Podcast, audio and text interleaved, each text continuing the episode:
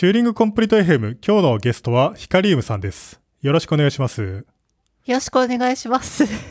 また、またまたの登場ですけど、ヒカリウム会はですね、結構何回もあってですね。で、ヒカリウム、ヒカリウムっていう人がどういう人かっていうと、ヒカリウムは幼少の頃からコンピューターに慣れ親しんでる人ですね。小学生の頃から OS 自作入門みたいな本を読んでいて、アセンブリプログラミングをやり、インテルの X86 のマニュアルを小学校から読んでいてみたいな人でですね。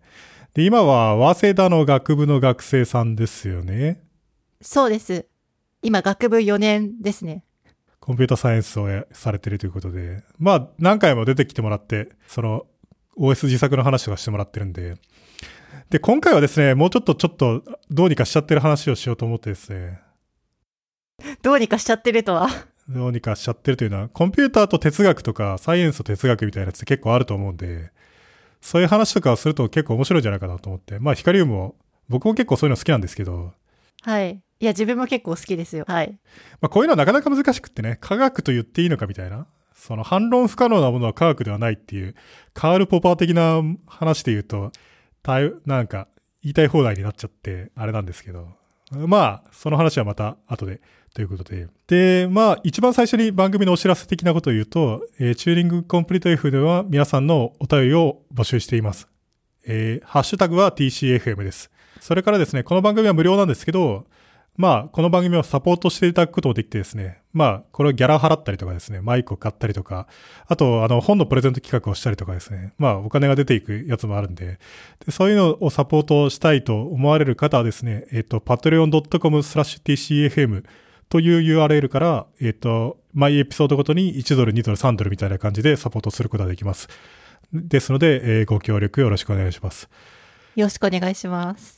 じゃあ、早速ですけど、ああ、ちょっと、フォローアップ的な意味でですね、僕はあの話をしたいと思って、あのー、セキュキャンの話を、赤キャンの話？うん。ええ、セキュキャンで、セキュキャンで、その、僕とヒカリウムが夏にですね、セキュキャンでその講師をするということがあって、で、C コンパイラーを作るっていうコースを僕とヒカリウムで教えるんですけど、前回はそのセキュキャンの応募者募集していますっていう話だったんですけど、で、まあ、その募集っていうのはもう締め切られてですね、で、まあ、これが放送される頃に発表されてるかどうかわかんないんで、結果がどうだったかっていうのは言えないんですけど、まあ、それなりにたくさんの方にご応募いただいてですね、で、僕らが先行して、っていう話でですね、いや、結構いい倍率言ってましたよね。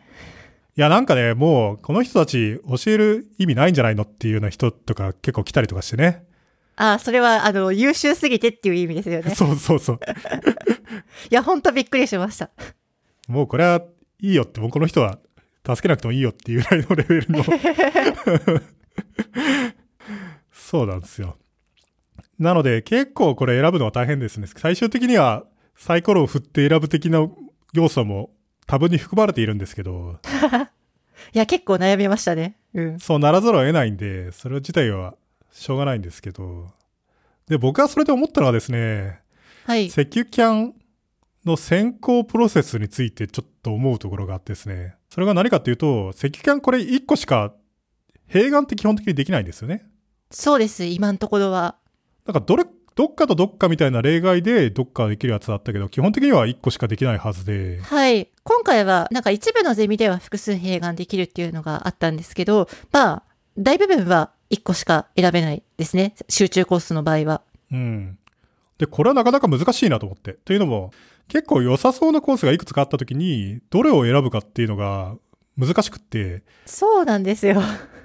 基本的には自分がやりたいやつを行くのはいいんだけど、ただ、本当に自分の行きたいやつが倍率高そうだなと思ったら、ちょっと、そいつは避けてっていう方が一番いいのかもしれないしっていうので、うんうんうん。考えちゃいますよね。結構難しい。うん。うんで、これ、どうすんねんっていうのがあって、例えば、倍率が高いところに来て、ギリギリで選ばれなかった人とかは別に他のところに行ったら別に全然来れたかもしれないし、うんうんうん。わからんなと思って。で、こういうので思うのがですね、マッチングアルゴリズムっていうのって世の中であんまり使われてないなと思って、単純に一個だけ選んでそこに応募してもらってそれでマッチングするっていうのをマッチングアルゴリズムなんですけど、それは単純なアルゴリズムなんですけど、それだけがそのマッチングアルゴリズムじゃなくてっていう話で、ほで、もうちょっと望ましい性質を満たすようなマッチングアルゴリズムっていうのも考えることができるよなっていう話はあるんですよね。それは別に何でも新しい話じゃなくて、う。うんうんうん。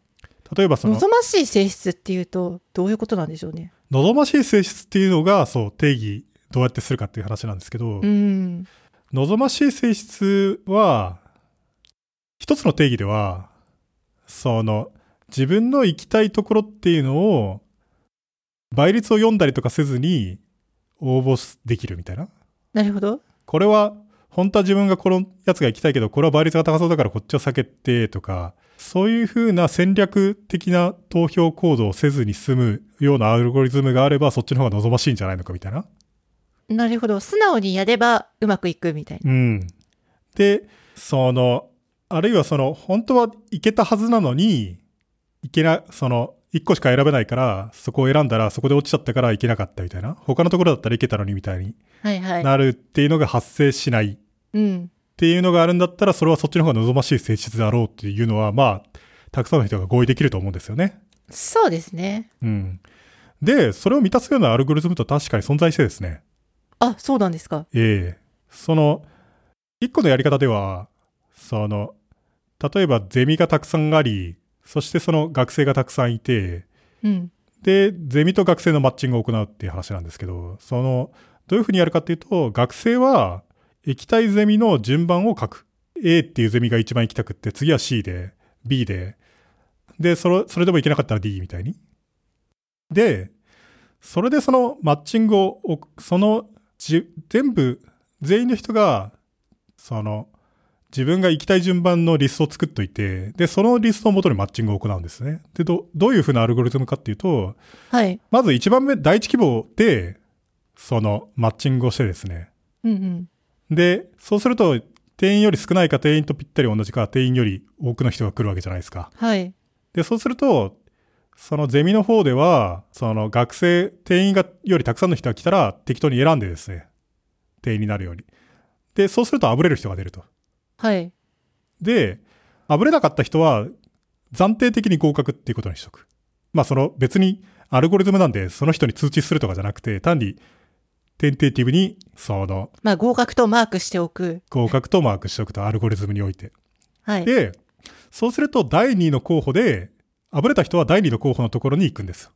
うんうん。で、そうすると、その、第1の候補として来た人と第2の候補で来た人っていうセットが得られるわけじゃないですか。それぞれに。はい。ゼミにおいて。そうですね。その中からもう一回選び直す。うんうん。そうすると、あぶれる人が出る。その人は第一希望だった人かもしれないし、第二希望だった人かもしれないけど、まあとにかくあぶれる人が出ると。で、その人たちは、その自分の第二希望か第三希望、次の希望のところに行くんです。はい。で、そうすると、またその定員を超えるところが発生し、そうすると、その中から、そのゼミの方で一番いい人っていうのを選び、そうするとあぶれる人が出ると。で、それを繰り返すと、最終的には停止するんですよね。まあ、少なくなりますからね。だんだん。うん、ループはしていく。かないんで、その、うん。自分、ゼミが人を選ぶときに安定した選び方をしてる限りは、その減っていくんで、そうすると、これは望ましい性質、さっき言った望ましい性質というのを一般に満たしているっていうことになって、そうなんですか。そのゼミがどうやって学生を選ぶかっていうのが知りたいんですけど。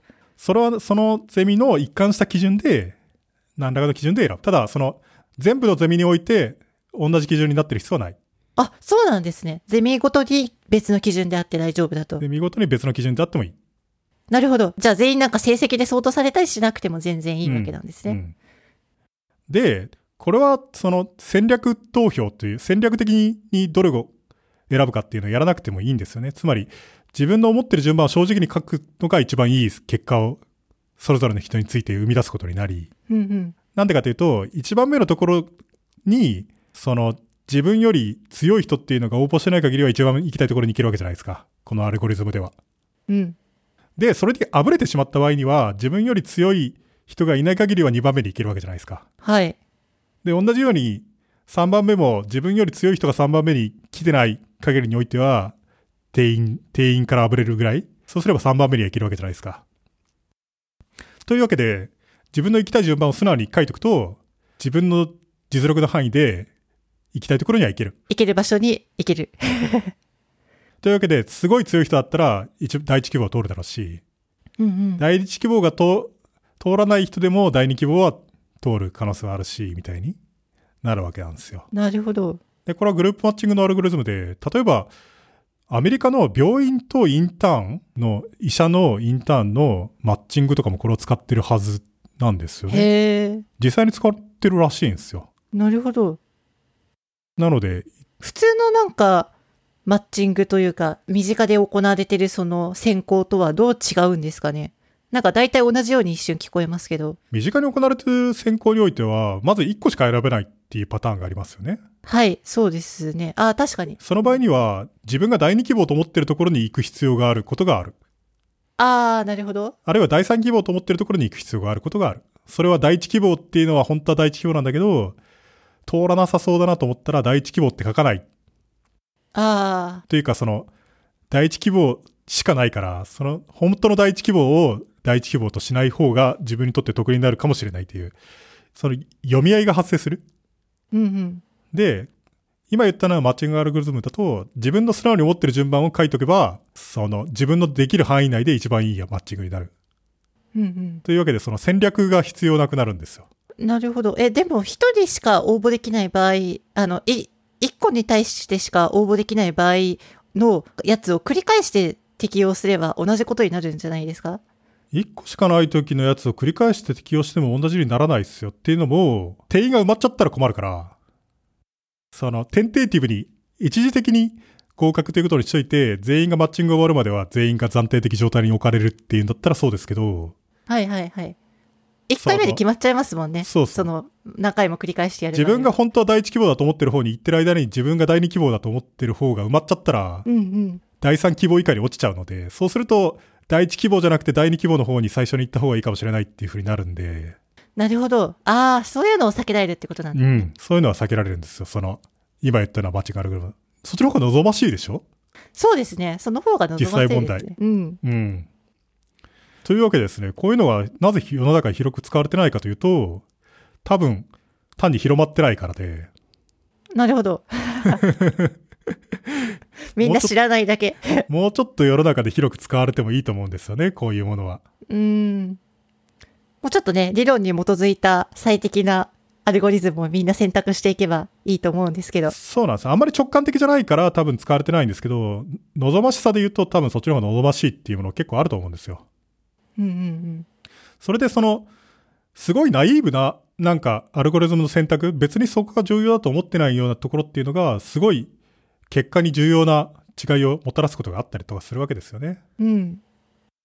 その、本当は、何、ど、どっかには行けたはずの人が、倍率高いところに行ったから行けなくなっちゃうとか。あぶれてしまって。で、こういうのはすごい研究されていて、マッチングアルゴリズムとか、経済学なのかコンピューターなのか、おそらく経済学とかなんでしょうけど、あるいはゲーム理論なのかもしれないけど、うんうん。研究されていてですね。まあゲーム理論も経済学みたいなもんですけどね。うん。なんかね、僕はこういうので面白いなと思うのは、例えば、その、選挙とかはすごい研究されてるんですよね。ああ。まあ重大ですからね。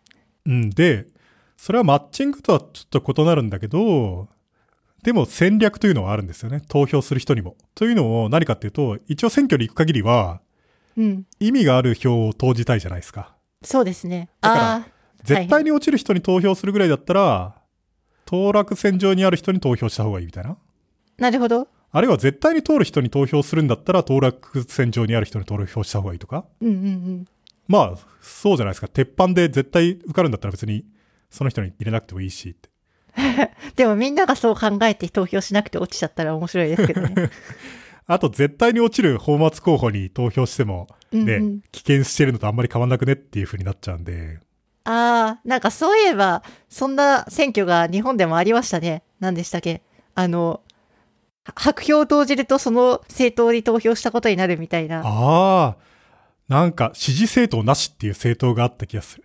そうだ、支持政党なしっていう政党があって、なんか支持政党なしってうっかり書くとあれに投票されてしまう。あれね、あれ本当にシャレじゃ済まないんですよね。あれき比例で下手するとい、一議席得そうになってましたからね。あれはね、違法にした方がいいと思う。ルールの穴をついてるから。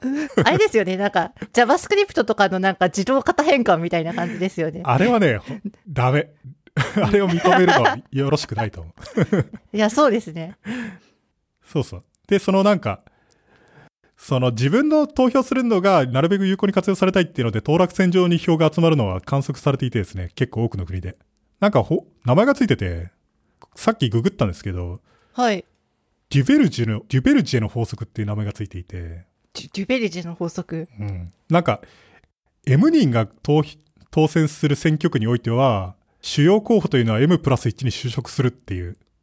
法法則で、つまり、どうやっても通る人っていうのは、そんなにそれ以上は票が集まらなくなって、うんうん。絶対に落ちる人っていうのは票が集まらなくなり、当落線上にある人、落ちるかもしれない人と、ギリギリ受かるかもしれない人に投票が集まるっていう傾向が発生するので、そうするとそこの当落線上のギリギリの二人に票が集まるようになるので、ああ、差が縮まり、最後の部分が2人の分が入るから M プラス1になると。うん。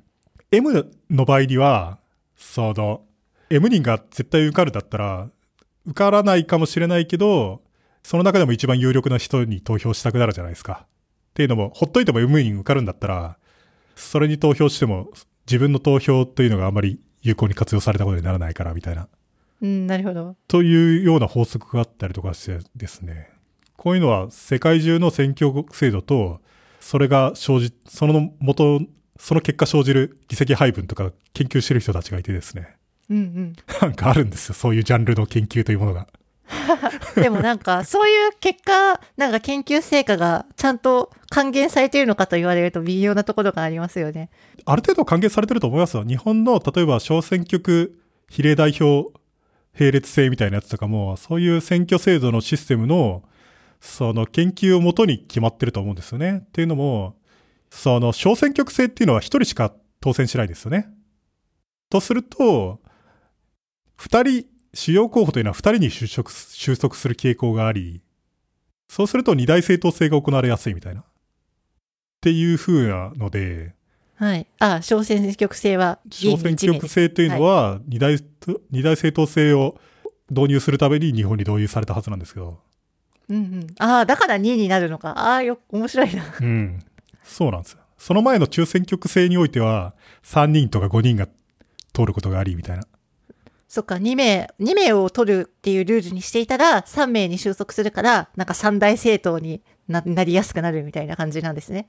なんかね、3人、中選挙区制で3人の選挙区が多かった頃には、自民党の派閥は4つあったらしいですけど、うんうん。へえ。それは自民党同士で争わないといけなくなるので、中選挙区制においては。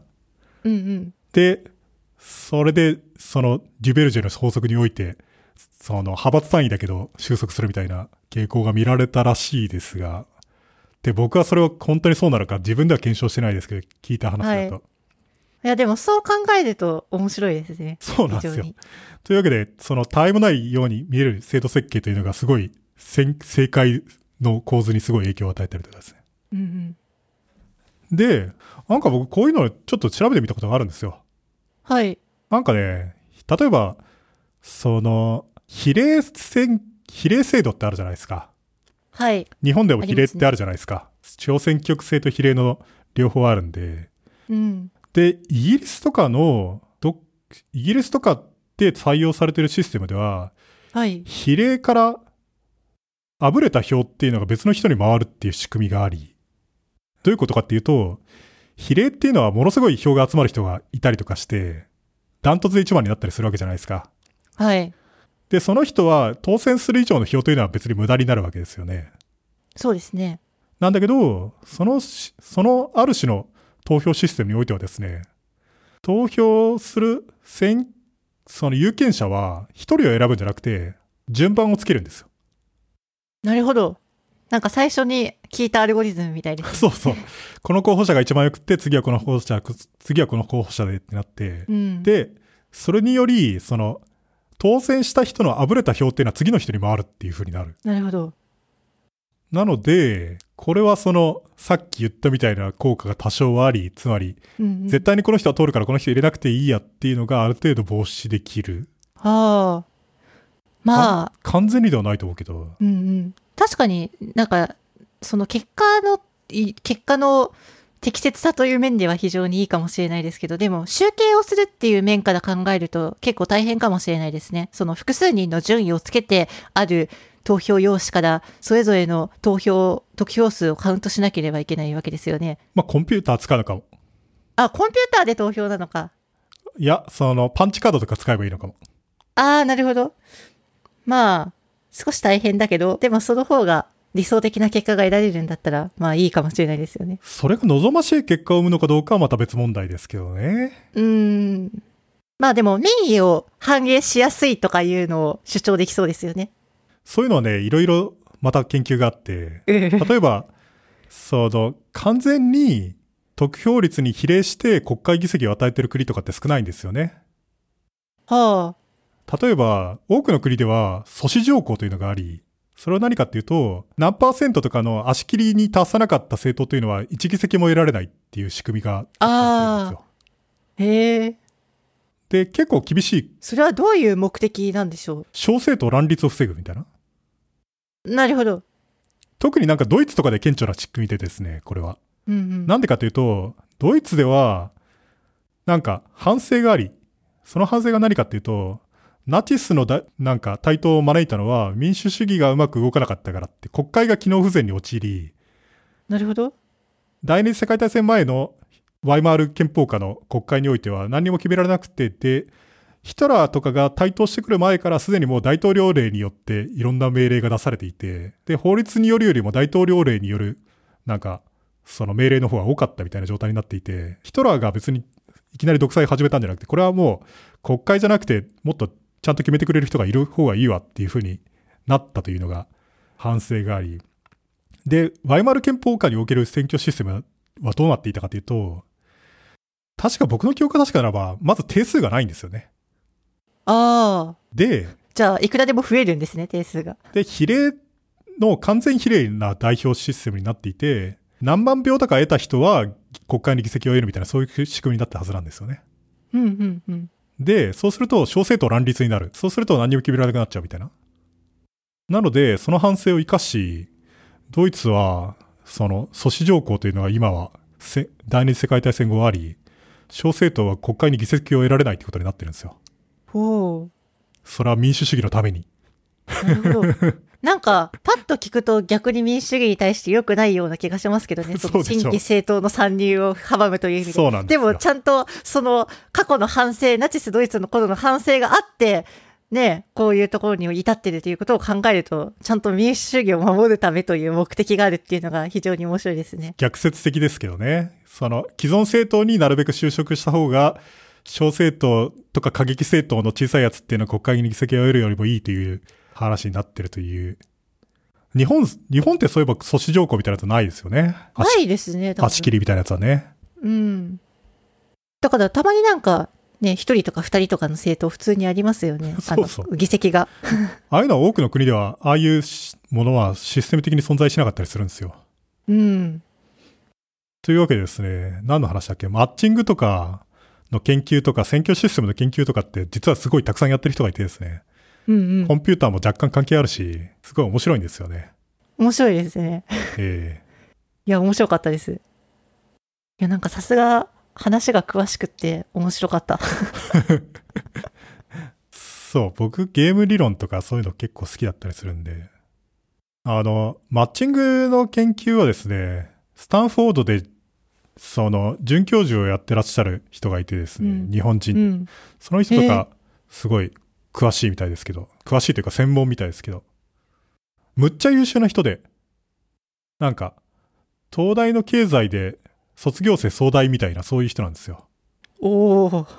で、すごすぎでしょみたいな。で、その人がやってるのがマッチングアルゴマッリズム。チングアルゴリズムの研究です。面白いですね。本当に奥が深いんでしょうね。僕は深いっぽいです。しかも世の中と随分影響があるし。確かに。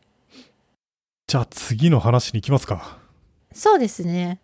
ヒカリウムの、あ、ヒカリウムが最近 NV ラムをはい。あれ？なんかヒカリウムを研究するんでしたっけ ?NV ラムを？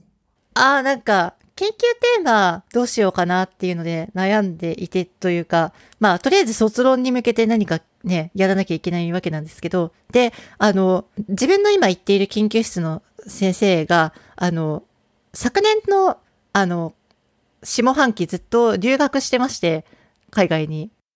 で、なんかそこで、ノンボーダタイルメモリーとか、パーシンセントメモリーって呼ばれる、あの、不揮発性の DRAM の話、不揮発性の主記憶の話をやっていて、で、なんか、結構それが面白そうだっていうことで、やってみないって言われていて、今いろいろ論文を調べていたりするんですけど。論文ってあるんですか？いや、論文は結構ありますよ。へえ。あの、まあ、理論ベースですけど、まだ実機がなかった頃に書かれているものなので。そうですよね。っていうか、それって、要するに、インテルの 3D クリスクロスポイントみたいなやつですよね。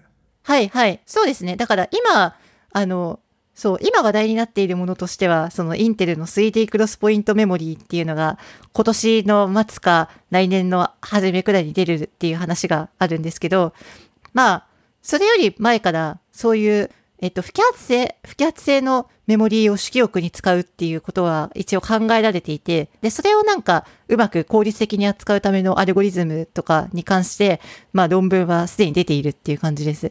結構昔からすでにあって。まあ一応話に入る前に説明しておきますか。なんかその NVRAM 不揮発性メモリーって特に最近の 3D クロスポイントみたいなメモリっていうのは何かっていうとですね、まあその速い上にその電源切っても消えないメモリなんですよね。で、速いっていうのはどれぐらい速いかっていうと、DRAM の10倍から100倍ぐらいは遅い。つまり DRAM を置き換えることはできない。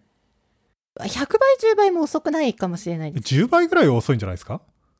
まあ、いやでも大きくて10倍くらいとかだったような気がします。結構早い。10倍をは遅いんだったら随分いい線いってますけど。うんうんうん。で、その代わり、ディその、メモリ、主記憶、今の DRAM とかと比べると、その実装密度が10倍ぐらいあって、同じチップの面積で、その、10倍ぐらいの容量があるみたいな。なので、それはどういうものかっていうと、まあ、コンピューターにはメモリ階層というのがあってですね、レジスタがあり、CPU 内のキャッシュがあり、それからマザーボードに刺さってるいわゆるメモリ、DRAM というのがあり、それから SSD みたいなのがあり、ハードドライブみたいなやつがあるわけですけど、SSD とかハードドライブとかは電源切っても消えない。が、まあ遅いと。で、主記憶になってる DRAM とかは、早いけど電源切ったら消えると。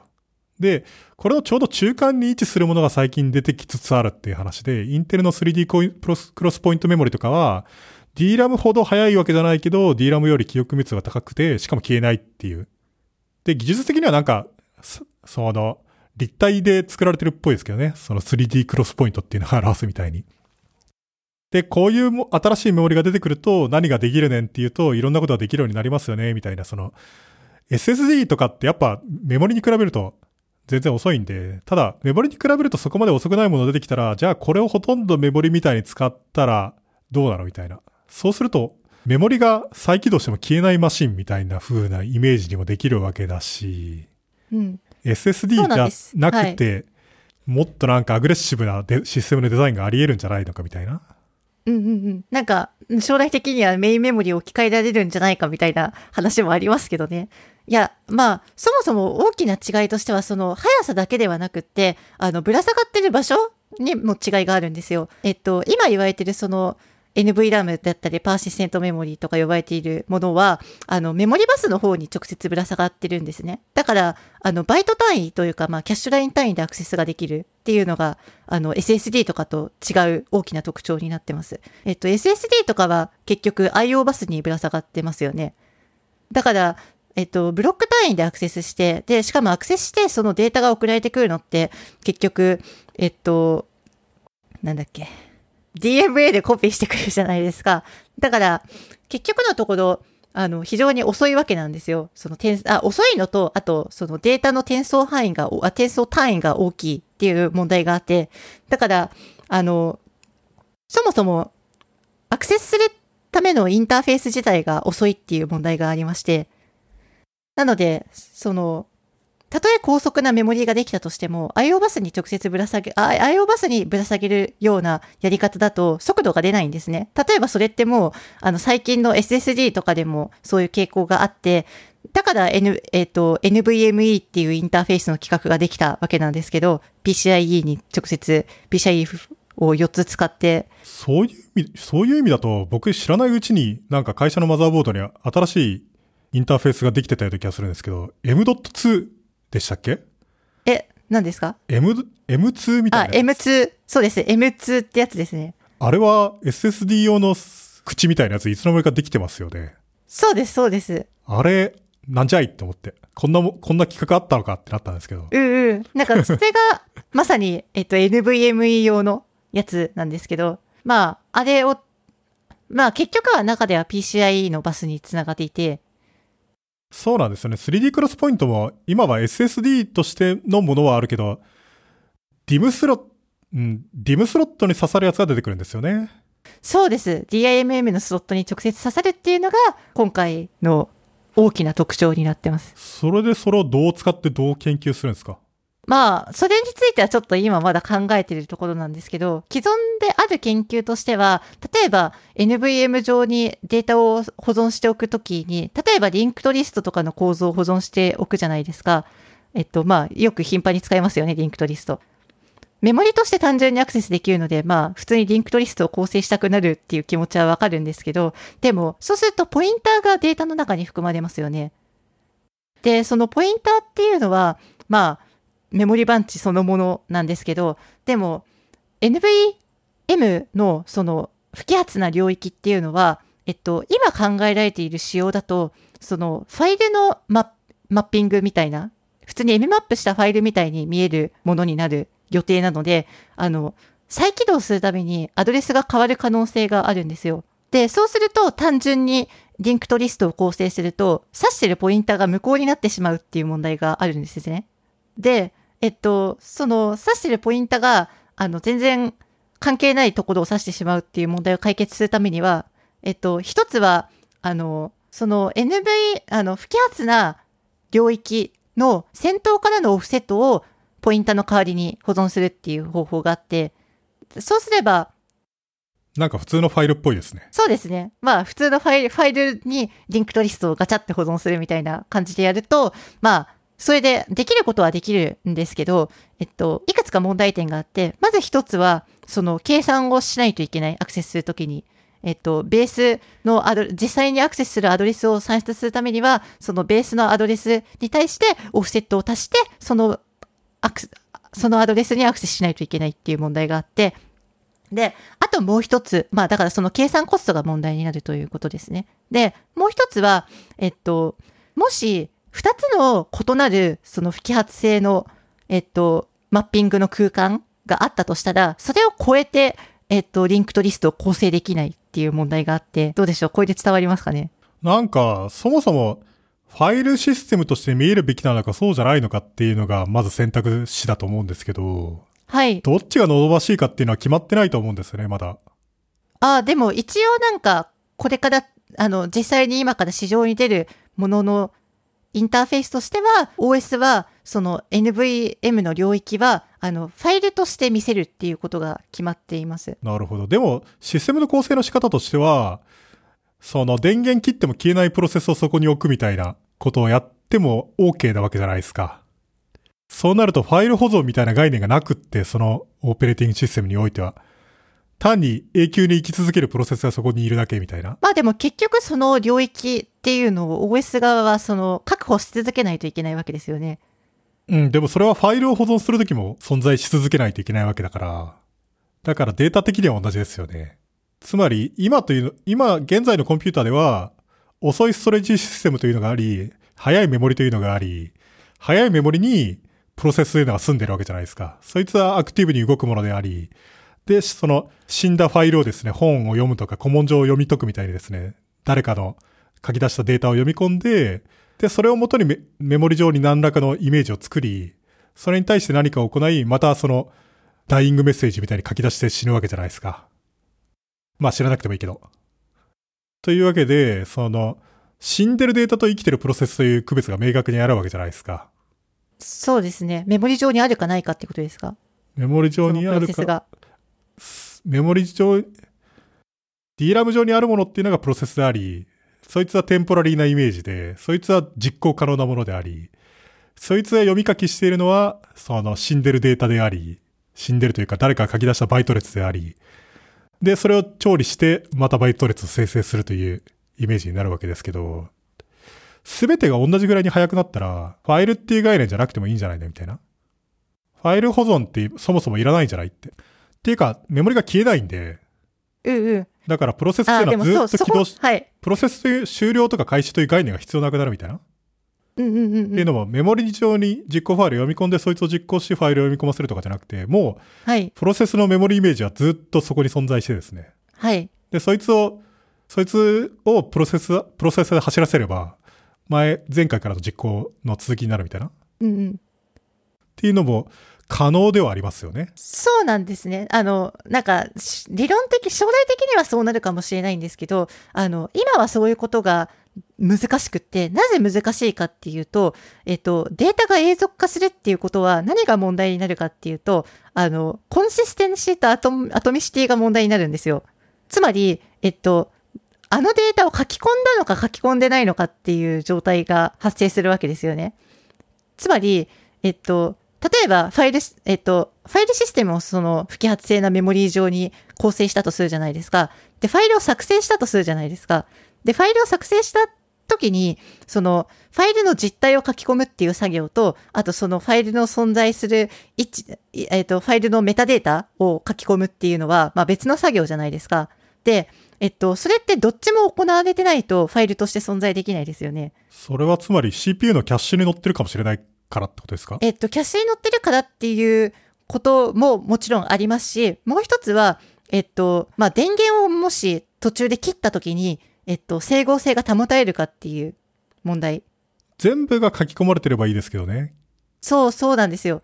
要するにそれはライトキャッシュに載ってるかもしれないってことですよね、その CPU の。仮に CPU のライトキャッシュがなくて全部ノンボラタイルメモリに書き込んでるんだったら、常にコンシステンシーは保証されているはずで、そうなんですよ。なんですけど、でもそうすると、あの、NVM の方が遅いっていう、あの、問題がまた起き起き上がってきて、そうすると、あの、CPU の性能が今度は出なくなるわけですね。キャッシュはだって DRAM とかが遅いから設置されたものなのに、まあ、こんなこと言っても僕は実際にプロセスとファイルっていう概念を分けた方がいいと思いますけど、あまあ、う分けられてはいるんですよ。分けた方がいいというか、その、仮に、仮に、その、超高速で不揮発のメモリだけが使われるようになったとしても、プロセスとファイルっていうのは分けた方がいいと思いますけど。っていうのをなんか、バグったりとかした時とか困るじゃないですか、なんか。プロセスしかなかったら。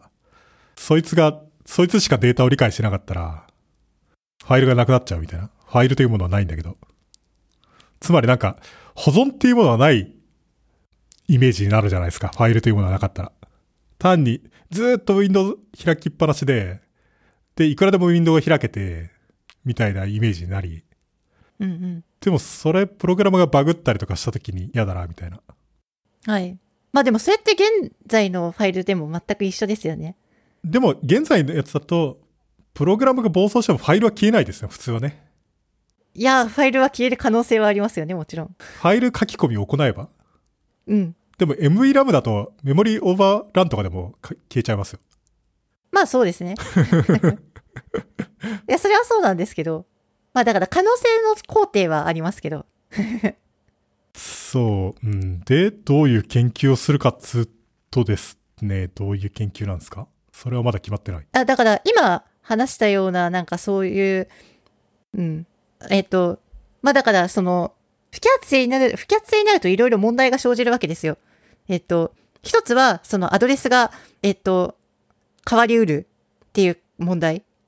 つまりアドレスが、えっと、データはずっと保存、保存、えっと、データは電源サイクルを超えて保持されるけれども、えっと、アドレスは、えっと、電源サイクルを超えて保持されないっていう問題があって、それに対処するための、えっと、方法であったりとか、あとは、えっと、電源を、電源がもし落ちた時でも、えっと、一貫性を保証するためにはどうすればいいかっていう問題があったりとか、で、な、なんでそれが問題になるかっていうと、えっと、NVM 今度出てくるその 3D クロスポイントメモリーが保証しているのは、えっと、は、8バイトの、8バイトアラインされたアドレスに対して、えっと、最大8バイトまでの書き込みだけが、えっと、アトミックに実行されるっていうことが保証されてるんですね。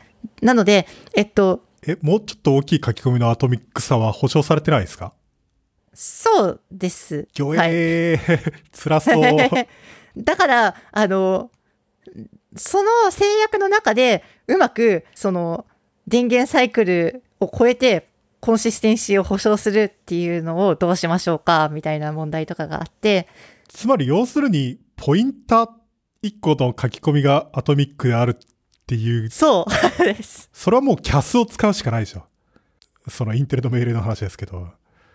なんかよくありがちなのは、アトミックさを保証するために、どうするかっていうと、ポインターが古いデータを指している状態になっていて、で、新しいデータをメモリ上に作り、そのポインターを指してる先を変えれば一気に変わったことになるみたいな。8バイトしか保証されてないんだったらそういうやり方をするしかないから、そうするんだろうなって感じだけど。うん。いや、本当にそうで、まさにそういう感じで、ファイルシステムをなんか構成するっていう論文とかもあったりしました。はい。だから、はい。考えることはたくさんあるという感じで。で、しかもそれで、ね、性能をある程度は出さないといけないっていうのも、性性能と、その、コンシステンシーであったりとかを保証するっていうのを両立させないといけないっていう点では非常に難しい感じになっていて、できるのかなみたいな。うんだからまだ全然何をするっていうのが明確には決まっていないんですが、いや、そろそろ決めないとやばいんですけど。なんかフラッシュするのも大変めんどくさそうな気がしますけどね。その、はい。キャッシュから、えっ、と、キャッシュから書き出すね NVDIMM にってことですか、うんあ、それはなんか最近、インテルの CPU に新しい命令がいくつか追加されて、あの、そういう、まさに NVDIMM のためにあるような、えっと、キャッシュの書き戻しの命令がいくつか追加されたりしてます。ほう？それはどういう命令なんですか？まあ、えっと、今まで、えっと、古い CPU だと、あの、データのキャッシュを、えっと、全部書き戻すか、あ、全部、あの、書き戻すか、もしくは、えっと、あ、てか全部書き戻すっていうことしかできなかったじゃないですか。ああ、だからアドレスを選んで書き戻せるようになるみたいな？そうですね。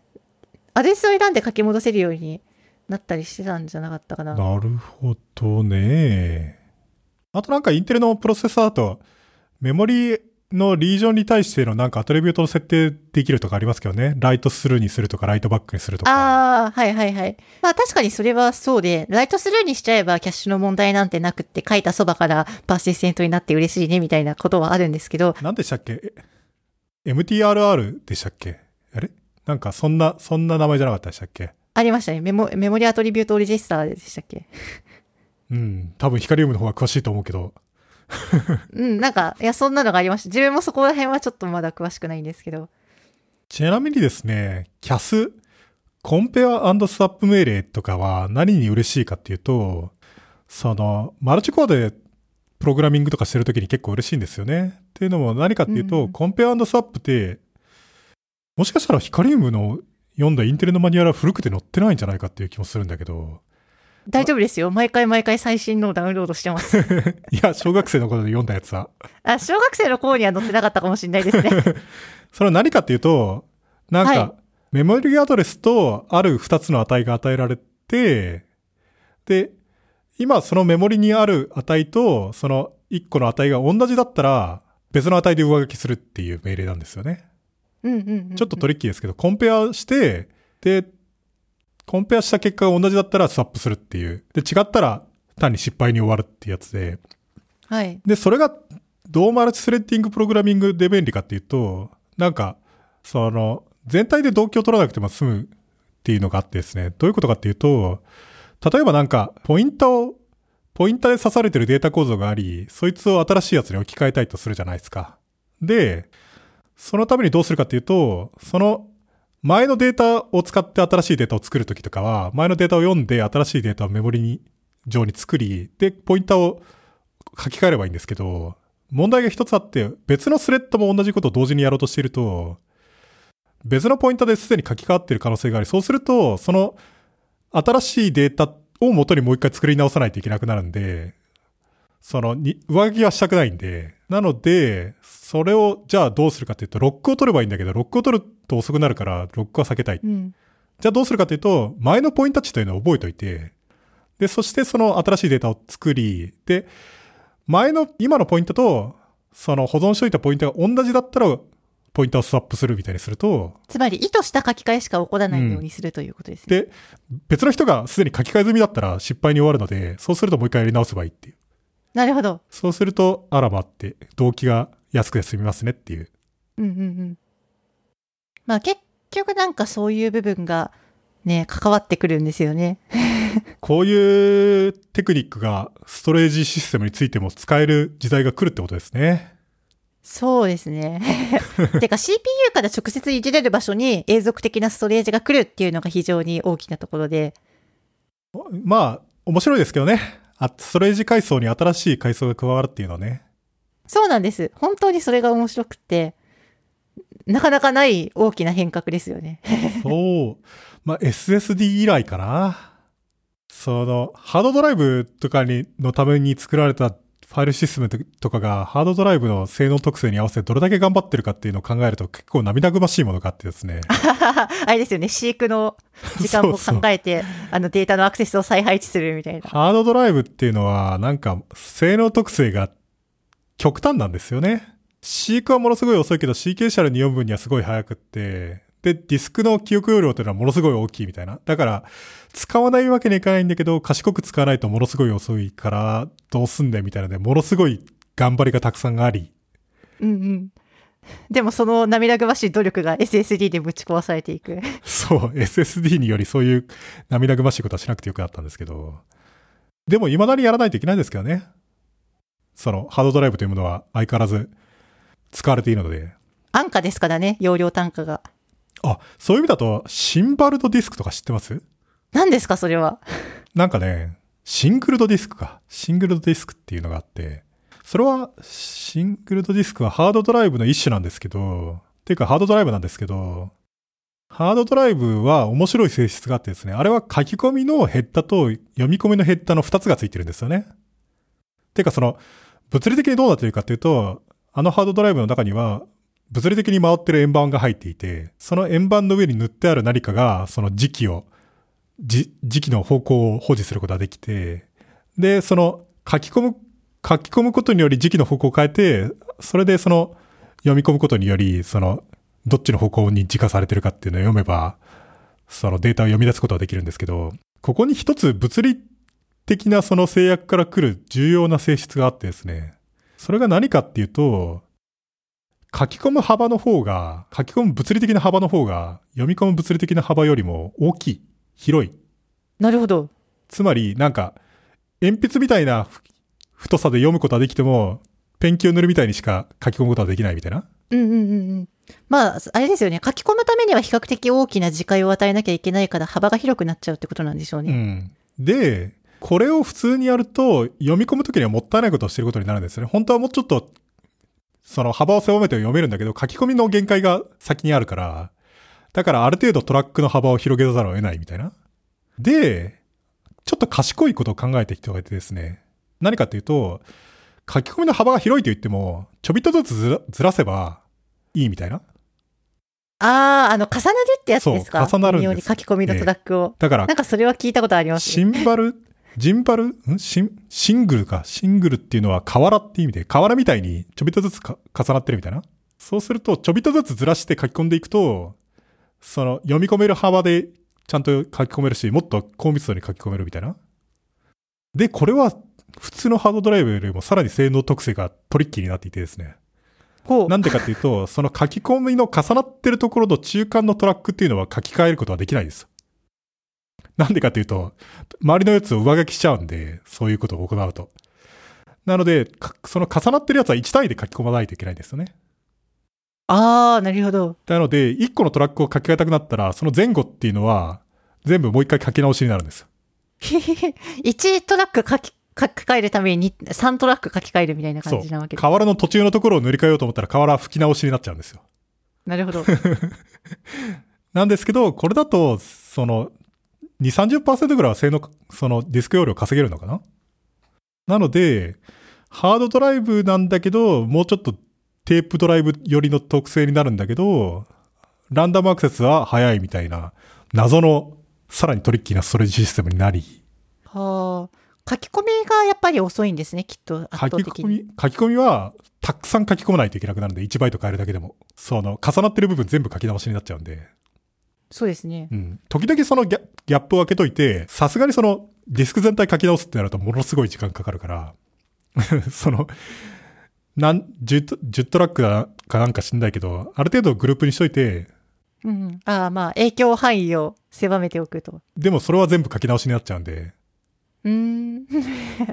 面白いですよね。面白いな。そうなんですよ。そこまでして容量単価を上げたかったのかみたいな。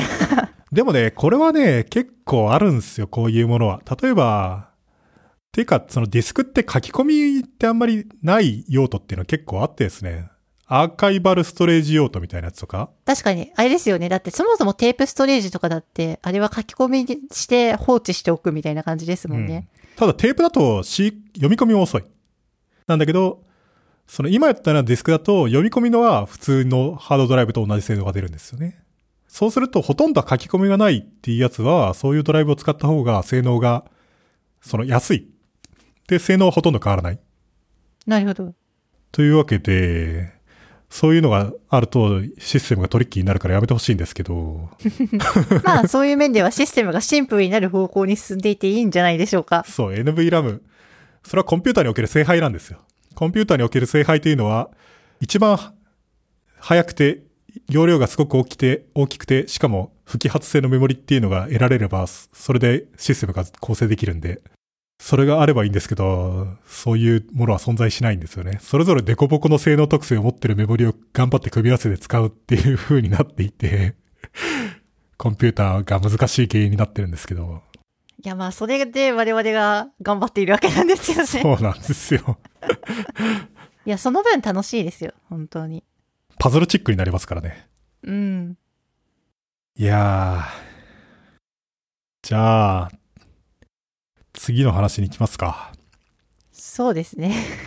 次の話は何の話かっていうと、その、コンピューター、コンピューターあんまり関係ないかもしれないけど、哲学とコンピューターみたいな話で、何かっていうと、そもそもなんかヒカリウムがあれになりたいとか言っていて、あの、水槽の脳ですね。そうそう、光、早く水槽の脳になりたいとか言ってて、この人ちょっと大丈夫かなと思って。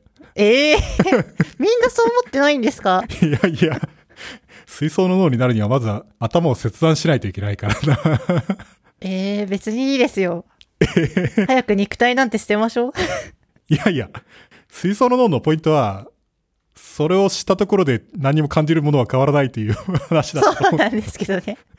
でも別になんか同じ感覚を得る必要もないと思いますけどね。いや、昨日気づいてないけどなってる可能性はありますよ。おおもしかしてもう水槽の脳なのかな？うん。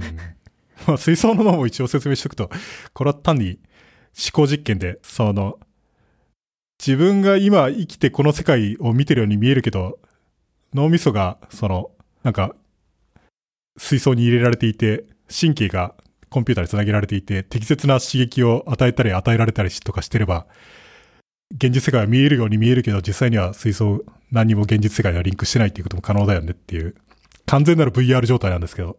VR よりやばい。うんうんただ脳につないでるものの入出力を全部どっかにつないでしまえば、現実と区別がつかないっていうのは、それはまあ、普通普通にそうなるはずなんでっていう。うん。でもなんで水槽の脳になりたいんですか？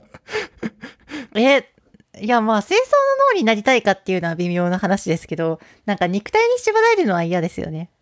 ああ、早くシンギュラリティになり、シンギュラリティになるっていうのは微妙な意識生言葉ですけど。命体になりたい。そうですね。早くコンピューターに移住したいですね。ああ。あのーそういうフューチャリストみたいな人っているんですよね。うん。すごいないやー、そうか。やばいっすね、ヒカリウムは。なんで、いや、別に、水槽の脳に別に僕はなりたくはないかな。あ、そうなんですか？別に、それは残念ですね。今なってても構わないけど、うん。ただ、その種類の、そういう類の考というのは別に何ら目新しくはないんですよね。あの、そうですね。中国人の詩で、なんか、眠っていたら蝶の夢を見たけど、この世界が蝶の夢なのかもしれないみたいな、そういう詩とかがあったりするじゃないですか。うんうんうん。ありますね。現代的に、現代においてはそのコンピューターというのが普通に手に入るようになり、それでもうちょっと多彩な色付けがなされるようになってますけど、基本的なアイデアは同じですよね。まあ、というか、非常にポピュラーな考え方ですよね。マトリックスみたいな映画もそうだし、あとロールプレイングゲームとかやってたら、このロールプレイングのそのゲームの登場人物はむしろ自分が今その状態だったらどうなんだろうって考えるのはごく自然なことなんで、まあ、みんなが考えたことあると思うんですけど、この世界がシミュレートされてるかもしれないっていうことを論じる人っていうのは真面目にいるんですよね。うんうん。てか、それを否定できないですしね。うん。で、ただ、シミュレーションされているんだったら、シミュレーションされていることによる証拠というのを発見できるんじゃないのかっていう研究はあるんですよね。まとも、どれぐらいまともな研究と言っていいのかわかんないですけど、ある種の外側の世界で、ある種のコンピューターが仮定して、そのコンピューターによりこの世界がシミュレートされているとしたら、こういう種類のほころびというのが生じるはずで、で、それはこういう実験をすればわかるはずだみたいな、そういうのは論じることができてですね。ほう。例えばどんなものが？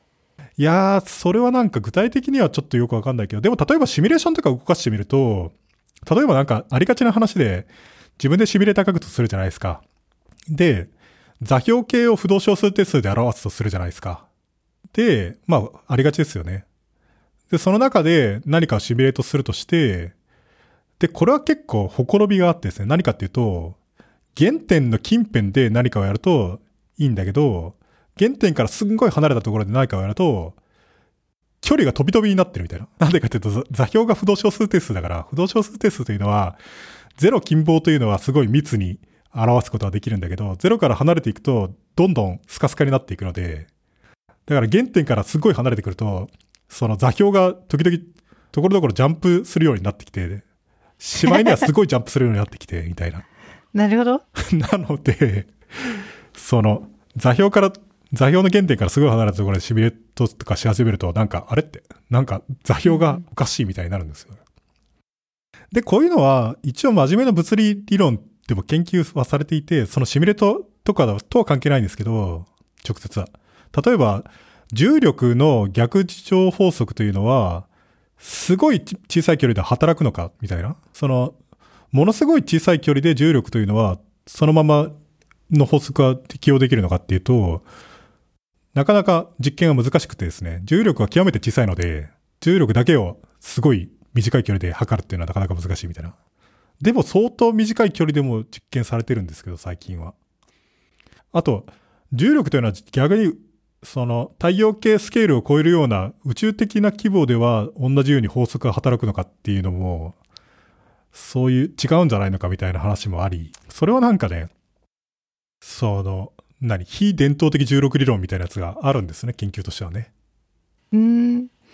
それをで、もまあ結局測定が非常に難しいというた。だ実験的に確認できるんじゃないのかみたいな話もあってですね、例えば、そういうなんか謎の太陽系を超えるような規模でしか働かないような、顕著にならないような項を足してみて、そうするとダークマターというのを導入せずに宇宙の大規模構造を説明できるんじゃないのかみたいなとか、あとなんかね、こういうのは面白いんですけど、例えばなんかパイオニアアノマリーっていうのがあって、はい。それは何かっていうと、なんか、そのパイオニアって、その探査機が、アメリカが1970年代とかに飛ばしたんですけど、ああ。惑星探査機を探査機のパイオニアですね。うん。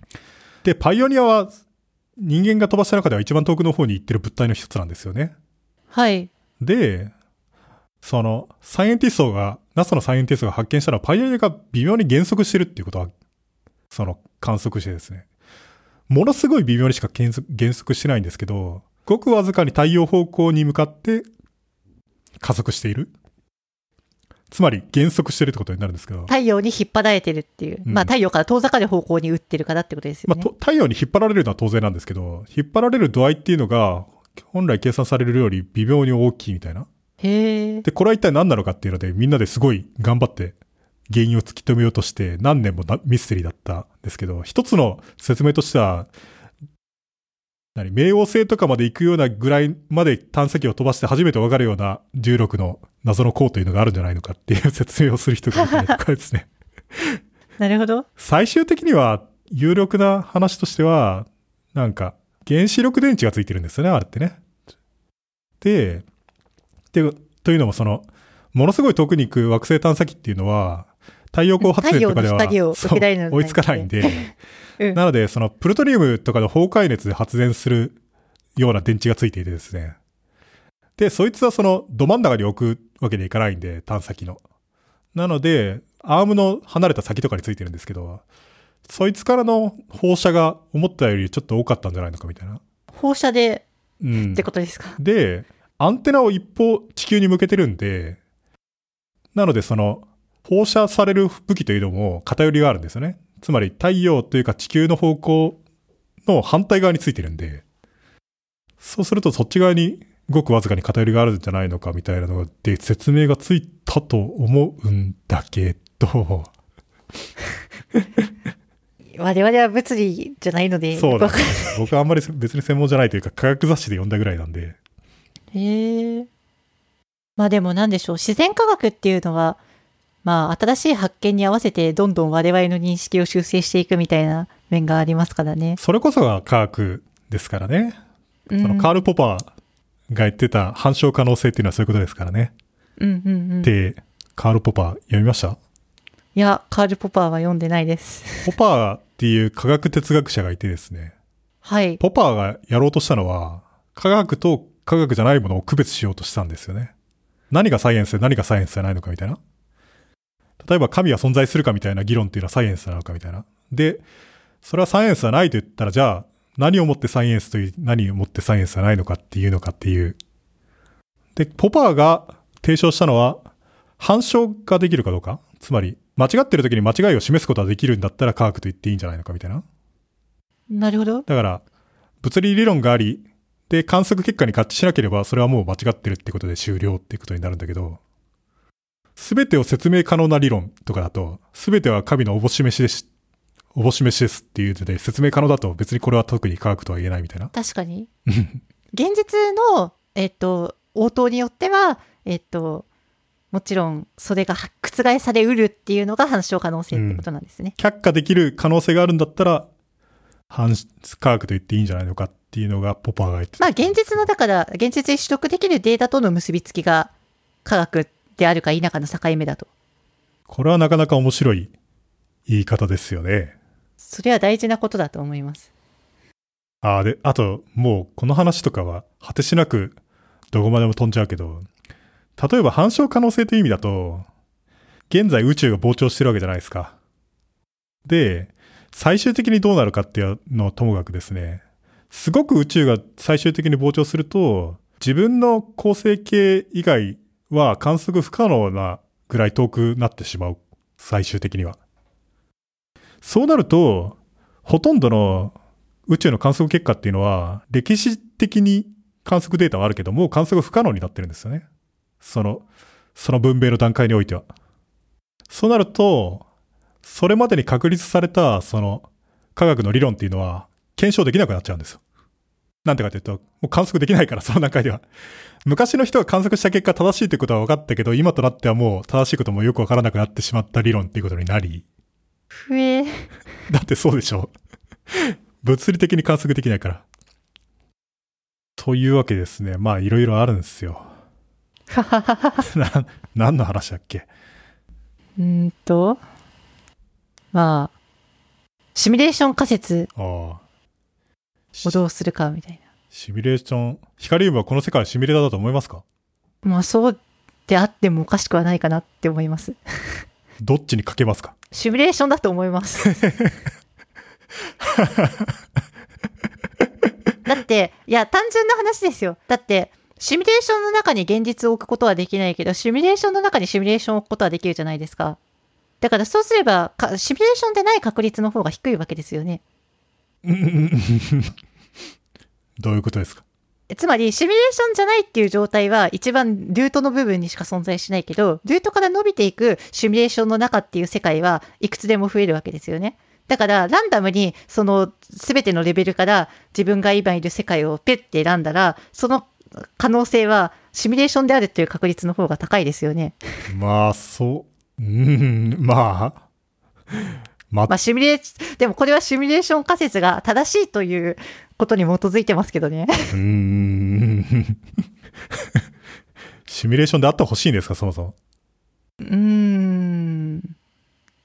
何かシミュレーションであって困ることはあるんですか？いやー、電源ポチンされたら消えちゃうしな。ああ、それ、てか、そもそもふと思ったのは、人工知能はやがて電源を切られるのを嫌がるのかっていうのは、どうでしょう？面白くないですか？それはもう、ものすごく昔から論じられてますけどね。デーブやめてくれみたいな。2001年宇宙の旅みたいな。うんうんうん。ああ、2001年宇宙の旅。春、春9000うんの。やめてくれって言ってるじゃないですか。うん。あれは大好きです。あれを作りたいんですか？でもあれはヒカリウム宇宙に放出されちゃいますよ。あれを作ると。まあ、別にいいんじゃないですか？水素の脳にもなってもいいし宇宙に放出されてもいいのか。すごいな。宇宙に放出される前に水槽の脳になっとけばいいんですよ。いやー、すごいですね。え、レイさんはどうなんですか？シミュレーションかどうかってこと？そう。いやー、これは別にわかんないし、そもそもそれが意味のある問いなのかっていうところがあれなんだけど、おお。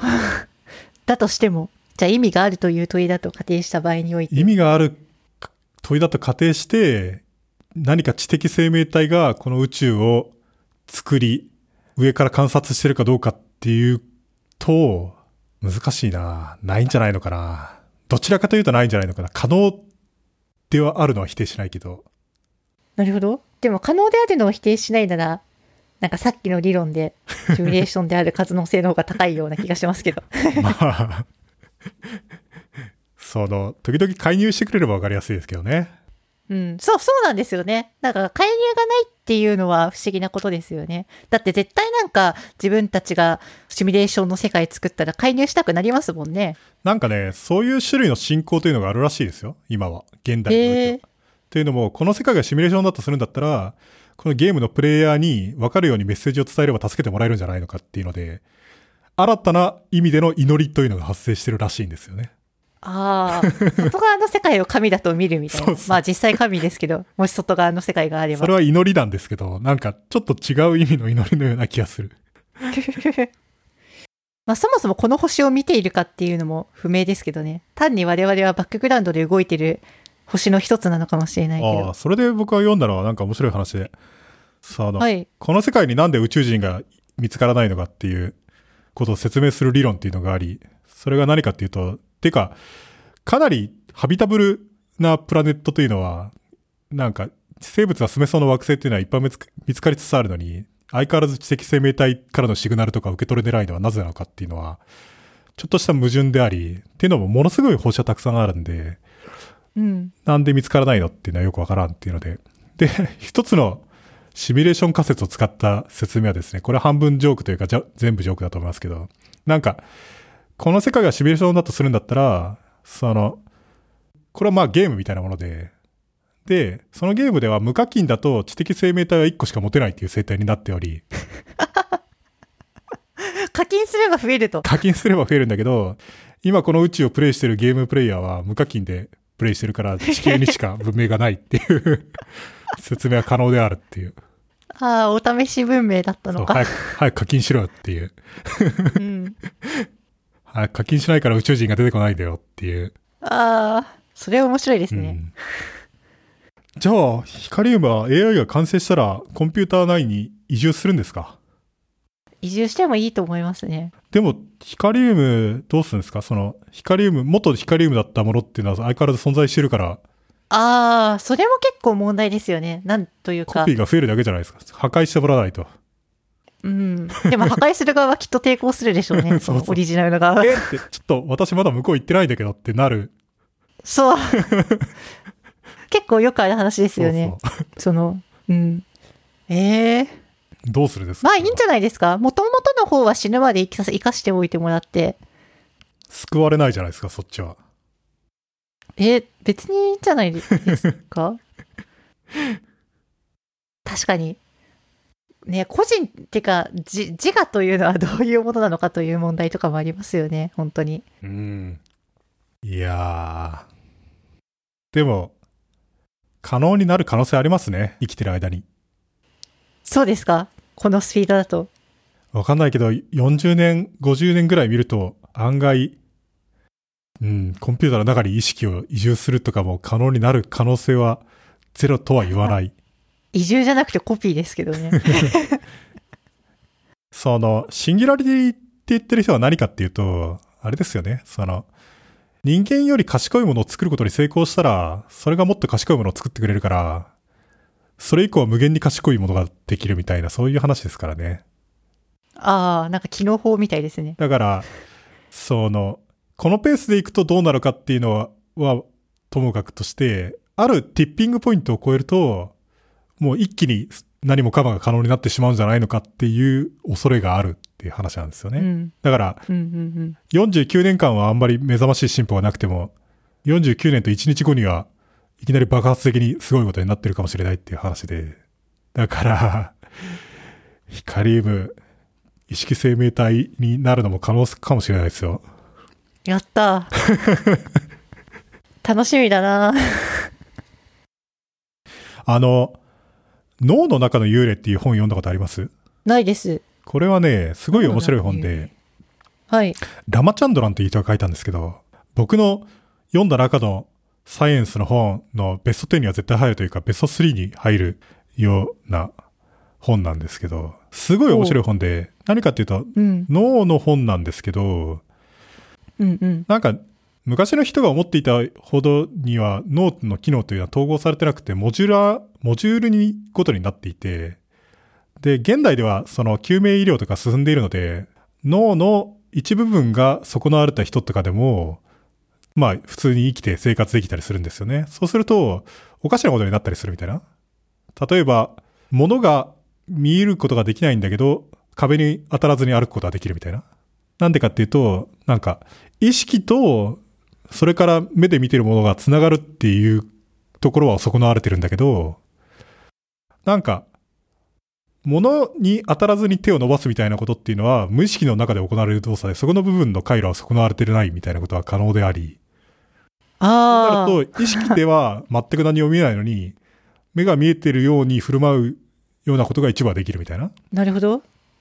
で、こういうのはすごいたくさんあってですね、そういうのの症状とかたくさん書いてある本で、なんちゃこらってなる本なんですけど、なんか、あれみたいですね。原子とかの話もあるみたいですね。あの、あ、そうそう、手足を失った時に、そのほ、その話がまさに載ってましたよ。うん。確かにそういうのも面白いですよね。だから脳も、脳の土台場がずっと動き続けてるみたいな。うん。なんか、うん。で、すごい面白い話が、なんか、左半球、脳の左半球が損なわれ、の一部分に脳卒中とか起こした人が、右側を認識できなくなるっていう症例が結構あるらしく、へえ。で、それはなんか、すごい不思議な話で、右側というものが消失するんですよね、概念的にも。なので、なんかその、違うか、左かな？左？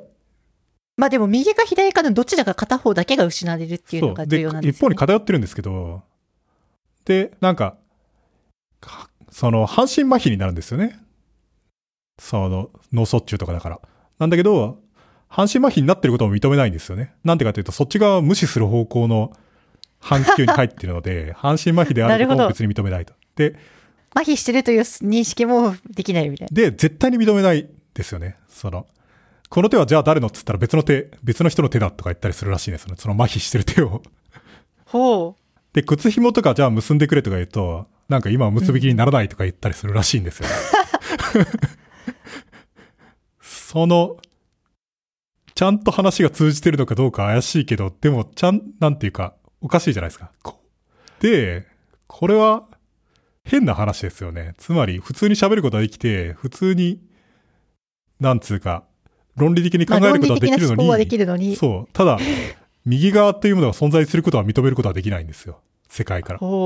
で、リハビリとしては、中心側から数度ずつだんだん、なんか反対側っていうものが存在することを広げていくみたいな、なんか、だんだん、だんだん修正していく。へ反対側の世界が存在するということをだんだん広げていくらしいんですけど。え。